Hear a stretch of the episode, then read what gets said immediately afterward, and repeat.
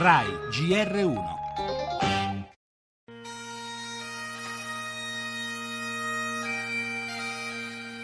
The eyes to the right, 335. The nose to the left, 287.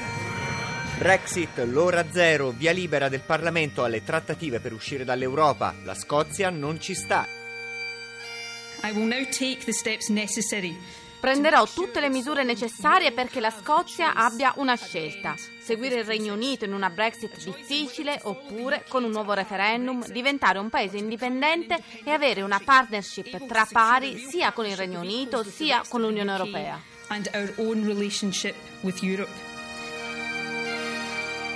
Un punto di vista ristretto e inaccettabile, che mette la Scozia in una condizione di incertezza e divisione. La maggioranza ha già detto no all'indipendenza, non vuole un secondo referendum. La politica non è un gioco.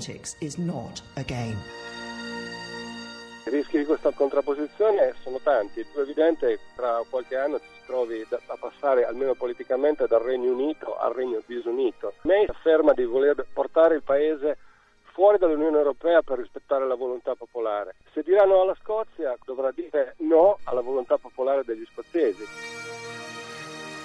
La Premier May voleva un regno disunito dall'Europa, ma ora rischia, come afferma Roberto Bertinetti, che insegna letteratura inglese a Trieste, di avere a che fare con un regno disunito al suo interno. È questo infatti il prezzo che Londra rischia di pagare per la Brexit, dopo aver scongiurato già nel 2014 la secessione. L'iter per la separazione da Bruxelles comincia a muovere i primi passi concreti dopo l'ok del Parlamento e già oggi la Premier May potrebbe avviare i negoziati, ma l'unità della Gran Bretagna vacilla sotto il peso proprio di questo futuro addio. La Scozia si è sempre detta contraria alla Brexit e per questo minaccia un nuovo referendum, un progetto indipendentista che tra l'altro potrebbe piacere anche all'Irlanda del Nord. Sciolto con il voto di ieri quello del possibile veto parlamentare per il governo britannico, un nuovo nodo da sciogliere forse ancora più intricato.